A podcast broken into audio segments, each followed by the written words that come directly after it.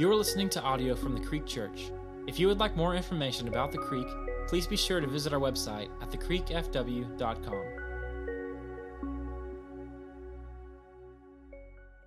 Uh, my name is Alec Jacks. I'm one of the pastors here at the Creek, and uh, man, this morning, um, let, us just let's just start like this. Um, anybody see the new Jurassic World movie? Anybody? Yeah. Okay. Seven of us. That's cool. Might have to change my illustration. Um, anybody ever seen a Jurassic Park movie? Okay, there we go. Okay, we're, we're safe. Good. We're about to be in a totally different book of the Bible, but um, man, it, it's. Uh, I, I, love those movies. I, like I really do, and and like they were just kind of a formative part of my childhood, right? Like um, the first one came out in 1993, uh, good year, I guess, and uh, just just a really like like when you're eight years old, there's nothing cooler than dinosaurs eating people, right? Like it's just cool, you know. And uh, and, I remember uh, man, going to see the new movies, like when they would come out for birthdays, and there's like 40 of them now, and uh, man, they're, they're just killing it, right? But, but here's, here's the thing about those movies, and, and by the way, like I'm hoping, just want to be honest with you, cards on the table, that like when Revelation talks about all things being made new and all things being restored, that that all includes dinosaurs. I'm just, and like you'll see me hopefully in eternity riding a velociraptor. I don't know. Um, that's not in the Bible, but uh, I just gotta be like real with you. It's just not there. You can't find it, not even the message version. So, um, but here's the thing about those movies. Like, like if there were an overarching theme for, for every Jurassic Park, Jurassic World movie, Lost World, like all of them, it, it's this um, that when you play God, life finds a way, right? Like things get messy. Um, and and here's, here's what I know is um, some of us, like not that, not that we would ever verbalize, right, that, that we want to play God. Um, but, but in the same way, um, we've got our like control issues, right? Like, like our, our hands are so tightly on the steering wheel of life and, and we're just going along and, and we really at, at points in our life like we may not verbalize this but, but we would go i, I want to be the commander of my destiny right that, that we want to without saying it be, be the lord and, and right this has been the problem since the beginning but um, but really, today, we're going to look at a passage um, where someone who was a servant decided that they wanted to be the master of the house. And, and just like in, in Jurassic Park, and, and honestly, like just like in our lives, when we try to be the Lord, uh, that, that goes south quickly. And, and so um, we're, we're just going to talk about that today. And, and, and here's my hope is that we would be able to give some of our control back to the Lord this morning. So, would, would you pray with me? Awesome. God, thank you so much for, honestly, Lord, just being a God that we can trust. Because if we can trust you, God, it's going to be way easier to give you our lives. And so we just ask for help this morning to be aware of where we're holding on to control um, and where we're holding on to being um, the master when, when we're just servants of you, God. Help us, Lord. It's in your name we pray. Amen. Amen. Hey, we're, we're going to be in Luke. I know that's shocking if you've been here for any length of time, but um, go ahead and flip over to Luke 12. Um, just as you're flipping there, we're going to be in verse 35. And so you know, Jesus has been teaching on um, just, just kind of the generosity of life. He's been teaching on um, anxiety and how we can trust Him. And, um, and, and then he talks about money a lot, stewardship a lot. This is in, in just kind of a section in Luke where it's a bunch of discourses or teachings from Jesus, um, he says really fun and light and chipper things like, hey, don't be afraid of being killed by someone else. Be afraid of being killed by the Lord because then he'll throw you into hell afterwards, right? Like super light stuff. Um, and, and just like leads from that into anxiety and into where we're going this morning. Um, so if you're, if you're with me, verse 35. Stay dressed for action and keep your lamps burning. And, and be like men who are waiting for their master to come home from the wedding feast so that they may open the door for him at once when he comes and knocks. Just so you know, the master here is the Lord. Not super surprising, right? But, but here's what Jesus is saying Hey, um, the master is, is coming home at some point. It's like he's returning from a wedding feast. You should be the servants who are waiting and ready. Your, your loins are girded, so to speak, right? Uh, your, your torches are lit. And, and when he knocks, you're going to be ready to answer the door. Now, now we don't have um, masters really in the same sense in 2018, right? Like, thank, thank goodness, right? But, but, but here's the closest thing I can think of to this kind of situation. Anybody ever work in a restaurant? Just curious, yeah. So, okay, uh, anybody ever work in like a chain restaurant, like like corporate, and um, so so here's here's kind of how the, I process through this. Um, when I worked at Zio's Italian Kitchen in Humble in high school. I don't even know if it still exists. It wasn't that great, but uh, if you work at Zio's, I'm sorry and I love you. But um, here's the thing: it is about every three months. Uh, for, for no particular reason, right? Um, my manager uh, would show up in a tie. And, and here's the thing his, his pants would actually be ironed. And then this weird thing happened. He, he would actually, despite no previous history of this, um, be able to, on that day, show up on time. and, and everybody else did on that day. And it, it was kind of strange. And, and so you, you would look around and everyone would just be working so hard. I mean, sweeping, you're shining toilets. I don't even know if that's a thing you do, but they did. And, um, and, and here's, here's why. What this meant was that my boss had his boss coming, right? Like, like that corporate was going to show up that day. And, and what happens when corporate shows up? Everything, right? You do everything in your power, despite maybe up until that point being a terrible employee, um, to do everything in your power to present yourself as trustworthy and indispensable to the company, right? And so this is what Jesus is saying. Look, corporate's coming.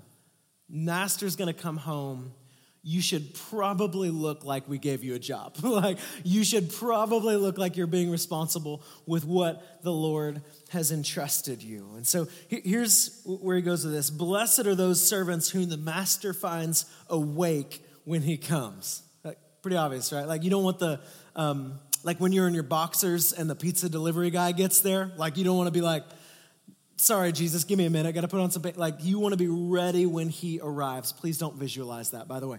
Um, but he says, Truly, I say to you, sorry, he will dress himself for service and have them recline at table, and he will come, this is huge, and serve them. Jesus is being ironic here, right? Like, like it's not ironic that the master is going to come home. It's ironic that when he gets home, that, that he's going to dress himself for service and, and start making sandwiches for people, right? That he's going to actually now serve them. Masters don't do that. It's why they're called master, right? They, they don't associate with servants, they don't serve servants, but, but this master does. That's, that's different. I love the way the NLT renders it. I don't always love the NLT, but it says this The servants who are ready and waiting for his return will be rewarded. I tell you the truth, he himself will seat them, put on an apron, and serve them as they sit and eat.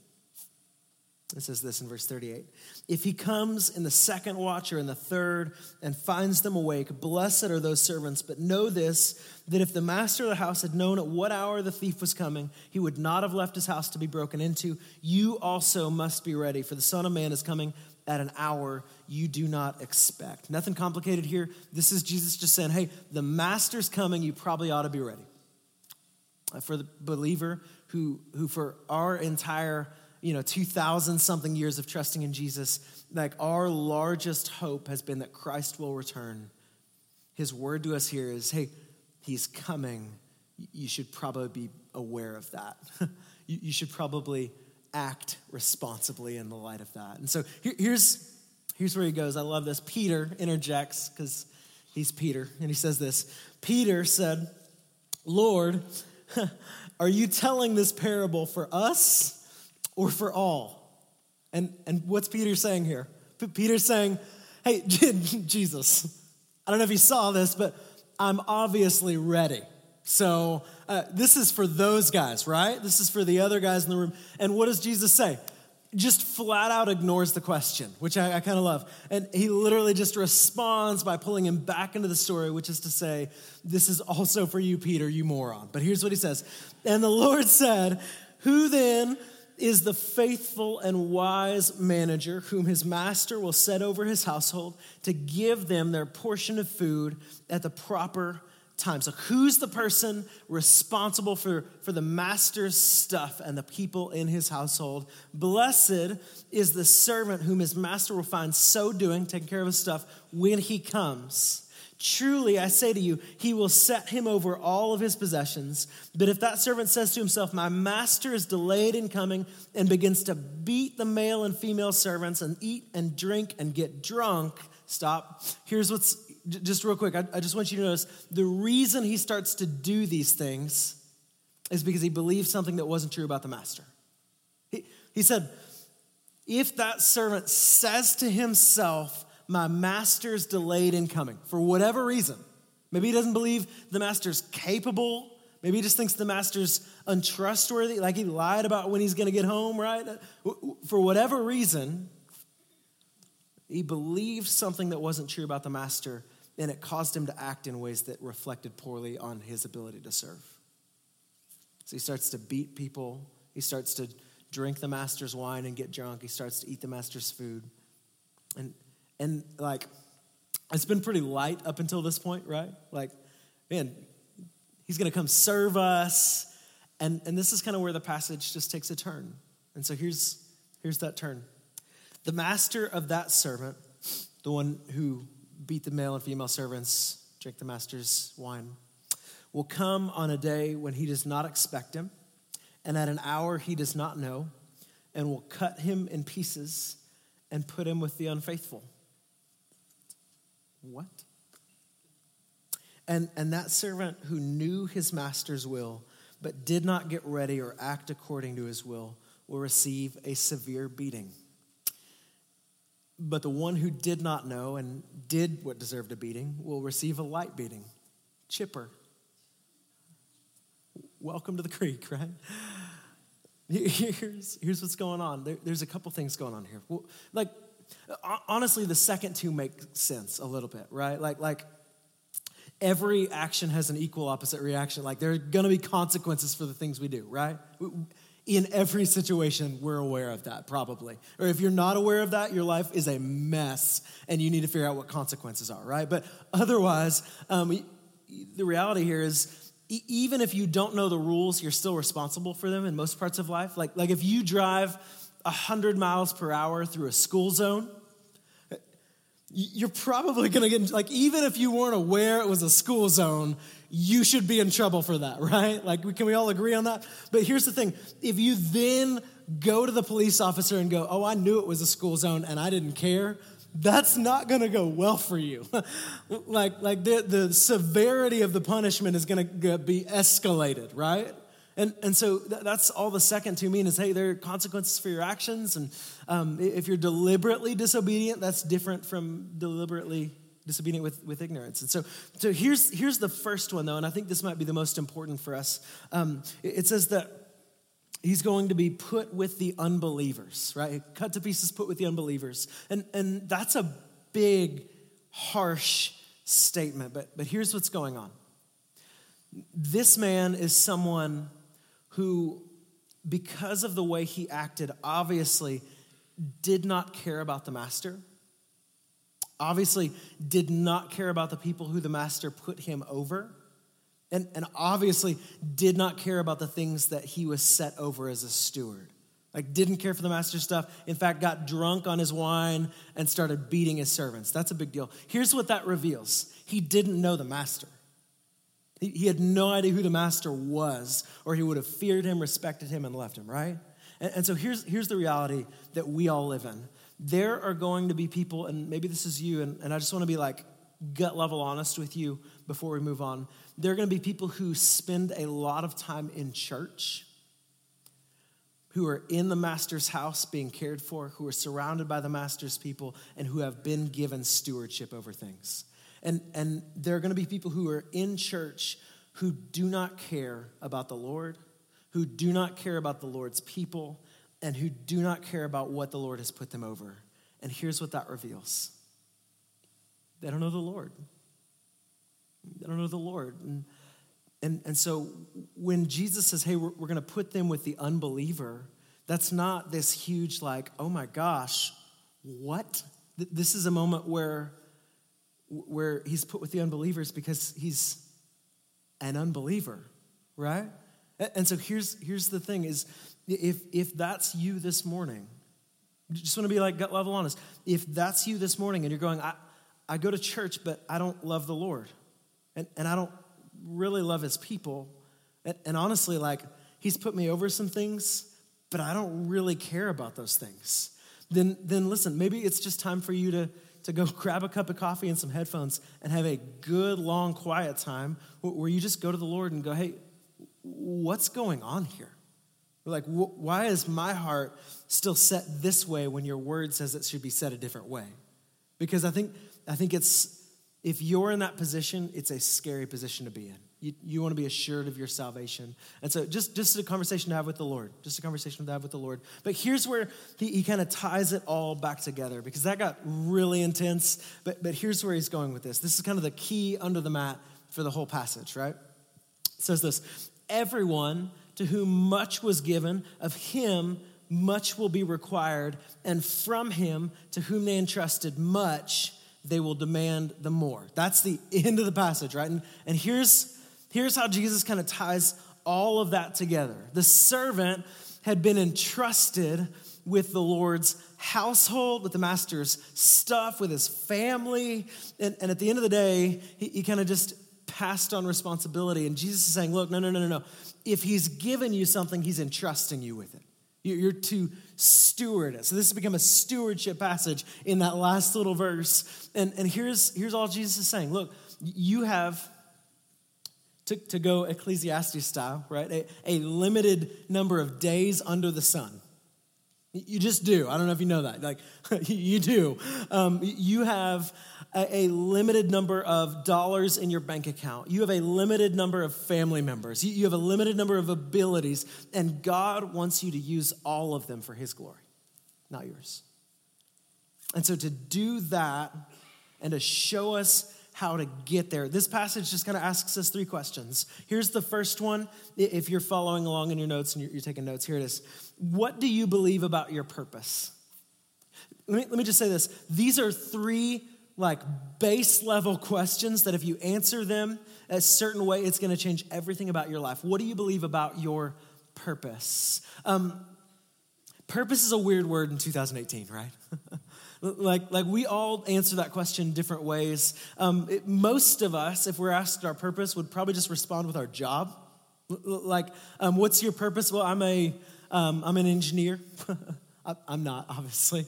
Uh, I don't know if you've ever seen me try to do math, it goes badly. Um, but, but some of us would just answer, you know, what's your purpose? I'm a student pastor. I'm a, some of us get a little more fuzzy and warm with it, right? So, so um, what's your purpose? I want to be a great dad, which is noble. Like that's not a that's not a bad thing, but but that's not even the ultimate purpose because here, here's what the Lord says in this passage. And the Lord said, Who then is the faithful and wise manager, whom his master will set over his household to give them their portion of food at the proper time. Blessed is that servant whom his master will find so doing when he comes. Truly, I say to you, he'll set you over all of his possessions. So here's, here's the thing about this passage, um, and I want to say something just kind of crazy. Just like a, a, little, a little further than, than maybe we normally think, and, and here it is whether or not you're a believer, like, like if you're um, like believer all your life, born on the altar, like, like you've been here forever, or you're an unbeliever, like you don't even know. Like when I say the word believer, you're like, I don't know what that means, and that kind of scares me. Is this a cult? Uh, or, or like maybe you thought popsicles were going to be here this morning, and I don't know. Whatever it is, whether you're a believer or not, you have already been entrusted with all that the Lord has. You have. It, like, you have been given something to steward. And, and let me show you that that's true because I know that sounds crazy. Genesis 1 Then God said, and I want you to listen here for purpose. Then God said, Let us make man in our image after our likeness, and let them have what? Dominion over the fish of the sea, and over the birds of the heaven, over the livestock, and over all the earth, and over every creeping thing that creeps on the earth. So God created man in his own image. In the image of God, he created him. Male and female, he created him. And God blessed them and said to them, Be fruitful and multiply and fill the earth and subdue it and have dominion over the fish of the sea and over the birds of the heavens and over every living thing that moves on the earth. So, so what just happened? God literally made man and woman, put them in a garden, and, and then what's the very first thing he does? Puts them in charge of some things. What things? Everything. I don't know if you know people. This is a terrible idea. Like, to me, I'm just being real. Like, this is this is the worst idea. And and and here's the thing though, is, is God just gave all of his authority to the man and the woman. And, and listen, they're still under authority, right? Like they're under God's authority. But to go back to the restaurant analogy real quick, it's it's if God is the GM, he has just hired some floor managers, right? And, and he has given his authority to these managers. And he said, listen, you're going to run things, do whatever you want, but steward it, protect it, and use it for my glory. Fill the earth with what? Images of the Lord, specifically in the form of men and women. Crazy. This is nuts, y'all. He, he has given everything now to the man and the woman. He's given them his authority, but it's an authority to steward what he's given them. And so he gives them this authority. And, and listen to me, this is this, like, like you may hear, hey, it's all gonna burn anyways, so let's just forget about it. And, and listen, that's silly and unbiblical. Because Jesus is saying in this passage, look, hey, you have been given the world to steward for his glory. And, and so here's where this goes this command didn't change in the fall. like you still have been called, whether you're a believer or not, to steward everything that the Lord puts into your hands. And so this passage is a calling back to that. And so you can either be an owner or a steward. And, and listen, if you're the owner of everything God has given you, if you're the owner of your life and your time and your money, you're going to spend your life trying to make your name great, trying to achieve some mythical status, and trying to, with every time you get a raise, up your standard of living. Because it's all about you. And, and listen, when you meet the actual owner, it's gonna be an awkward conversation. That's all I'm saying. Or you can be a steward. And, and stewards protect and do everything in their power to use what the Lord has given them for His glory. Not, not that we're building an empire, but that we're building His kingdom, right? And so we as stewards will have a much better conversation because the Lord is going to say, Well done, good and faithful servant, if we live according to that purpose. That's a way better conversation to have. Here's the second question, and it kind of flows out of this. If we've been called to cultivate life, to, to flourish, to create, to work hard, not for us, but for Him, here's the question then is what do you believe about your master? What do you believe about your master? And, and here's, here's where this comes from. What was it that made the wicked servant start to behave foolishly? It's this if that servant says to himself, my master is delayed in coming, and he begins to beat the male and female servants and to eat and drink and to get drunk. He's just tearing through the master's stuff. Um, the thing is, it became that way because he believed things about the master that weren't true. He believed things about um, who his master was, what kind of man he was, how capable he was of keeping his word, and what he believed wasn't true, so it caused him to act a certain way. Here, here's what I know. Um, how, how, many of us have a boss, like some kind of boss over us? Yeah, like um, some of y'all are self employed, so this metaphor gets a little fuzzy, but um, here's the thing you know certain things about your boss and it causes you to act a certain way. You know what he likes, you know what he doesn't like, or she. Um, and, and so here's, here's the thing if you believed, let me just offer this to you, that your boss was, can we use some theological words? Is that okay? Yeah? Okay. If you believe that your boss was omniscient, knows everything, right?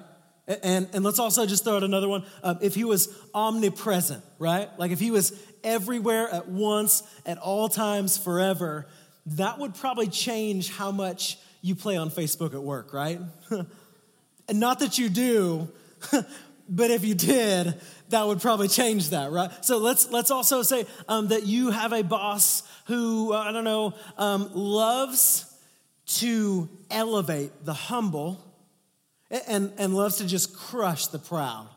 That, that would probably change the way you act in meetings, right? Like, like that would change your attitude a little. Here's the thing um, you know these things to be true. Like everything that I just gave you, those four things, like those are like out of the Bible. Like I'm not just pulling these things out. And, and here's the thing uh, if we know those things about the Lord, that should change the way that we live. And if we believe those things to be true about the Lord, then that should shape our actions. And so, just like the, the servant believing wrong things about the Lord changed his actions, it, changes everything. What you believe about the Lord changes everything. A.W. Tozer said it way more eloquently than I ever could. What comes into our mind when we think about God is the most important thing about us.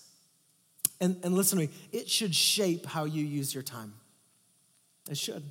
And so, here, let me just offer this question if you were to sit down with a non-believer, somebody who's totally lost, like does not know the Lord, doesn't even like know the name Jesus, whatever, and, and they were to be with you for a day, a, a week, a, a month, a year even, what would they infer about your master? What would they be able to see about Jesus in the way that you spend your time? And listen, that's convicting for me. I, like, I don't know if that hits you, but, but probably if you're like me, you see a lot of me in your time. What about your money? It, like, like, let's just say hypothetically, this person had like access to everything, all the accounts, all the passwords, looked at your money.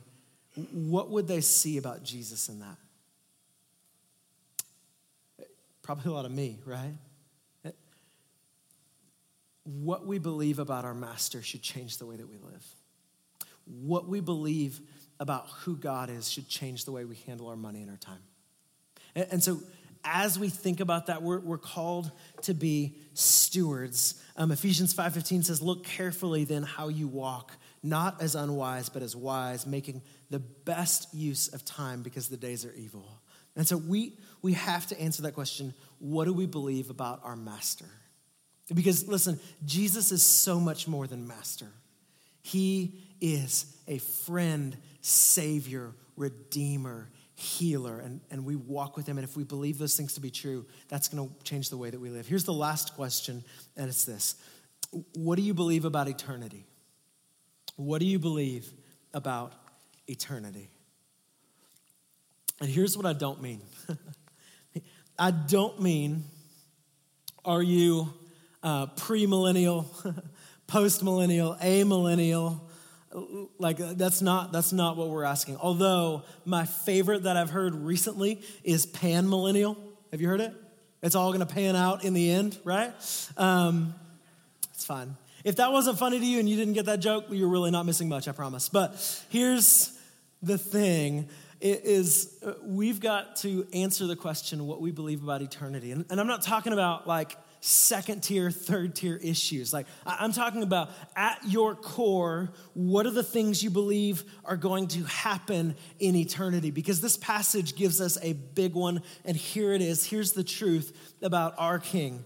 Blessed are those servants whom the master finds awake when he comes. Truly, I say to you, he will dress himself for service and have them recline at table, and he will come and serve them. What kind of king takes off their formal wear when they get home around the servants and serves them. Our king, let me show you. Revelation 19:6 Then I heard what seemed to be the voice of a great multitude like the roar of many waters and like the sound of mighty peals of thunder crying out hallelujah! For the Lord our God the almighty reigns. Let us rejoice and exult and give him glory for the marriage of the lamb has come and then in verse 9 and the angel said to me blessed are those who are invited to the marriage supper of the lamb you need to catch this. Because here's what this just said to us that the Lord, like all of our lives, like if you look around you, it's easy to see that things are broken, right? Like flip on the news for a second, get on Twitter, God help you. And like it takes you seconds to see stuff is not as it should be. And so listen, the hope of the lifelong Christian is that someday, some way, we would be in the presence of Christ. We long for that. Our hope is in that. Everything we desire is found in Jesus. And so, man, we consistently go, we need to be in his presence. And here's what this passage just said Not only do we long to be in his presence, but he longs to be in ours. And guys, you've got to get that we don't have a Lord who sits on the sideline, but rather we have one who is anxiously awaiting the day when he would not only be our king, but that he would serve us at the marriage supper of the Lamb. That eternity, listen to me, what eternity looks like is us forever being in the presence of the Lord. And that's not just our desire, that's his. He longs to be with you. He wants to be in your presence, and He wants you in His. And that's a different kind of king. That's a very different kind of king from what we talk about normally. And so here's, here's some truths about eternity that are, that are, I think, important for us to remember. The, the first is that Jesus is closer today to returning than he's ever been. It's important to remember. But, but here's the, the second thing in that His, because uh, I don't want you to believe untrue things about the Master, His delay is not delay, it's patience and grace. And here's what I mean before you became a believer, Jesus did not return. And the reason why you're a believer is because Jesus didn't return before you gave your life to him. And, and listen to me. The reason he has not returned yet, and come, Lord Jesus. Come, Lord Jesus. But here's the truth the reason he has not returned yet is because in his grace and patience, he has given you time and the good news of the gospel that you might share it and that that feast in eternity might be expanded to more and more men and women who desperately need grace. That's the time we've been given. And so, excuse me, whew, ah, we're good. Jesus is alive and he is patiently waiting, and we wait on him, and he's coming. So we should act accordingly. And so, in this season, you should absolutely ask yourself what is my purpose? What do I believe about the Master? What do I believe about eternity? How is that shaping you? It should. Just, just last week, not even a joke, not an exaggeration, me and my wife literally had to have the conversation that our goal is not to pay back debt, and our, although that would be awesome, right? Amen. Some of y'all are like, yes. But, but our goal is not to pay back debt. Our goal is, is not to be comfortable. Our goal is to steward everything that the Lord has given us. And to that end, we will strive for the rest of our days. We may not do it perfectly. And so, what do you believe about eternity? Because it should affect you today. Let's pray. God, we love you and we're so thankful honestly, Lord, that you have given us these days and this hour and this breath and this moment that we might glorify you, Lord. And so we just ask for your strength and, and God, that we would believe correct things about you. That, that we wouldn't see theology as this weird, goofy thing that's not close to us, but that we would want to know you intimately, know who you are, know what you call us to, so that we might live today for you. Help us, Lord. We need you. It's not in our power, it's in your power we rest. Amen. Thank you for listening to this message from the Creek Church. We invite you to listen to other messages on this podcast, or if you have any questions, you can email us at info at thecreekfw.com.